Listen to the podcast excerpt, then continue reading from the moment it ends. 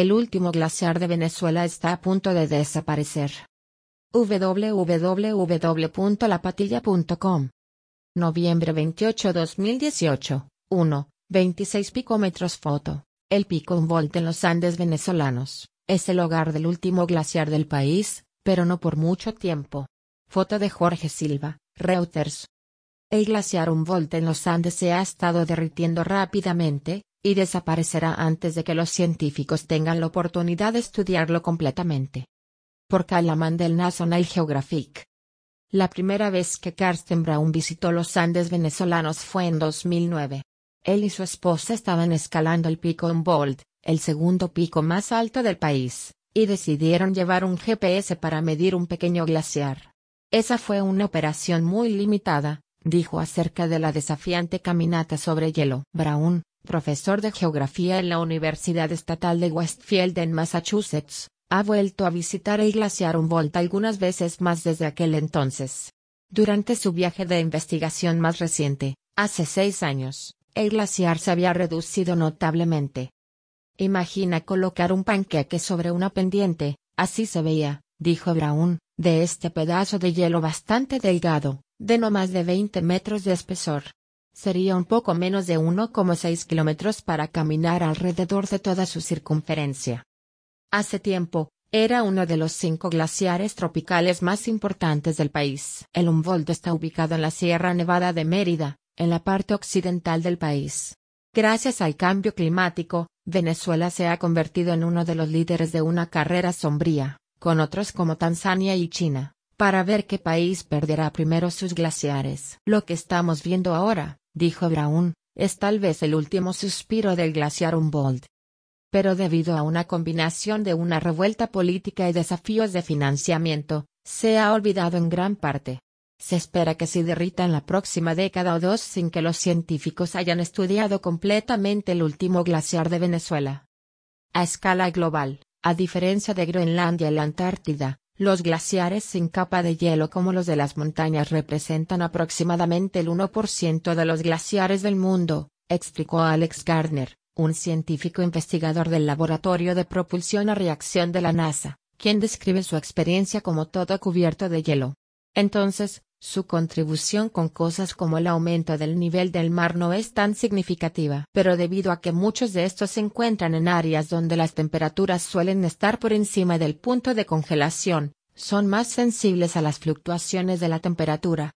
Los Andes albergan más del 95% de los glaciares tropicales del mundo. En algunos países, como Perú y Colombia, los glaciares son una fuente crítica de agua para el consumo la energía hidroeléctrica y la agricultura. Para ellos, perder este recurso tendrá un impacto drástico. Y desde la década de 1970, los glaciares de la región han estado retirándose rápidamente. Honestamente, me sorprendió que hubiera incluso glaciares en Venezuela, dijo Gardner. Hasta hace poco, los únicos estudios de campo realizados sobre los glaciares de Venezuela fueron en 1971, y 1992 por el difunto Carlos Schubert, uno de los principales expertos en geología venezolana. Entre los dos estudios de Schubert que se publicaron, cuatro glaciares habían desaparecido. En el 2013, Braun y Maximiliano Besada, un aprendiz de Schubert, fueron coautores de un estudio sobre las mediciones más recientes del glaciar Humboldt. Según las estimaciones del 2011, la superficie del glaciar era de solo 10 kilómetros cuadrados, disminuyó aproximadamente 5 kilómetros cuadrados desde la primera visita de Brown en 2009. Durante este tiempo, aparecieron numerosas grietas en todo el glaciar, y el agua de deshielo fluía en su base. Hace 30 años, el hielo parecía fuerte, dijo Besada, ex profesor de geomorfología del Instituto Pedagógico de Caracas en la Universidad Pedagógica Experimental Libertador, y uno de los pocos científicos en Venezuela para estudiar el glaciar Humboldt. Ahora, parece enfermo, dijo. Sí, morirá muy pronto. Según Gardner, el aumento de la temperatura global es el principal culpable de la disminución de los glaciares actuales. Las proyecciones del modelo muestran que van a retirarse. La pregunta es cuánto y qué tan rápido, dijo. Añadió que los glaciares más bajos, como Humboldt, son más pequeños y más vulnerables y es probable que desaparezcan más rápido. El homónimo Dumboldt. La cobertura constante de nieve y hielo en los Andes venezolanos se registró por primera vez en 1560. Durante una expedición en 1941 en los Andes, el geólogo petrolero y ávido montañero Aegunta describió el glaciar Humboldt como el más grande en estas latitudes, y señaló que habría después de la nieve fresca, una pendiente de esquí espléndida. La montaña sobre la que se asienta el glaciar toma su nombre de Alexander von Humboldt, un naturalista y explorador del siglo XIX.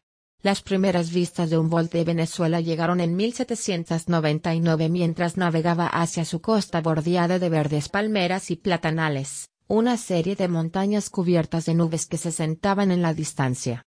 Aquí, Humboldt fue testigo del impacto devastador de la deforestación de las plantaciones en la colonia española. Como resultado, se convirtió en el primer científico en discutir la conexión entre la actividad humana y el cambio climático. El naturalista describió cómo se conectaban los servicios ecosistémicos fundamentales de un bosque, desde almacenar agua hasta proteger el suelo, a un sistema climático más amplio.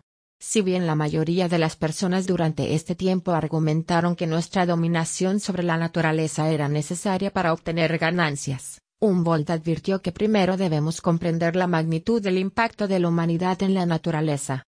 Como escribe Andrea Wolf en su biografía de Humboldt, La invención de la naturaleza de 2015, los efectos de la intervención de la especie humana ya eran incalculables, insistió Humboldt, y podría volverse catastrófico si siguieran perturbando al mundo tan brutalmente. Ya a principios de 1925, y nuevamente en los años 90 por Schubert, los científicos han estado haciendo la conexión entre la contaminación humana de la ciudad venezolana de Mérida, y su impacto potencial en los glaciares cercanos, que se han ido retirando durante los últimos 100 a 200 años desde la advertencia de Humboldt. Llevando la cuenta.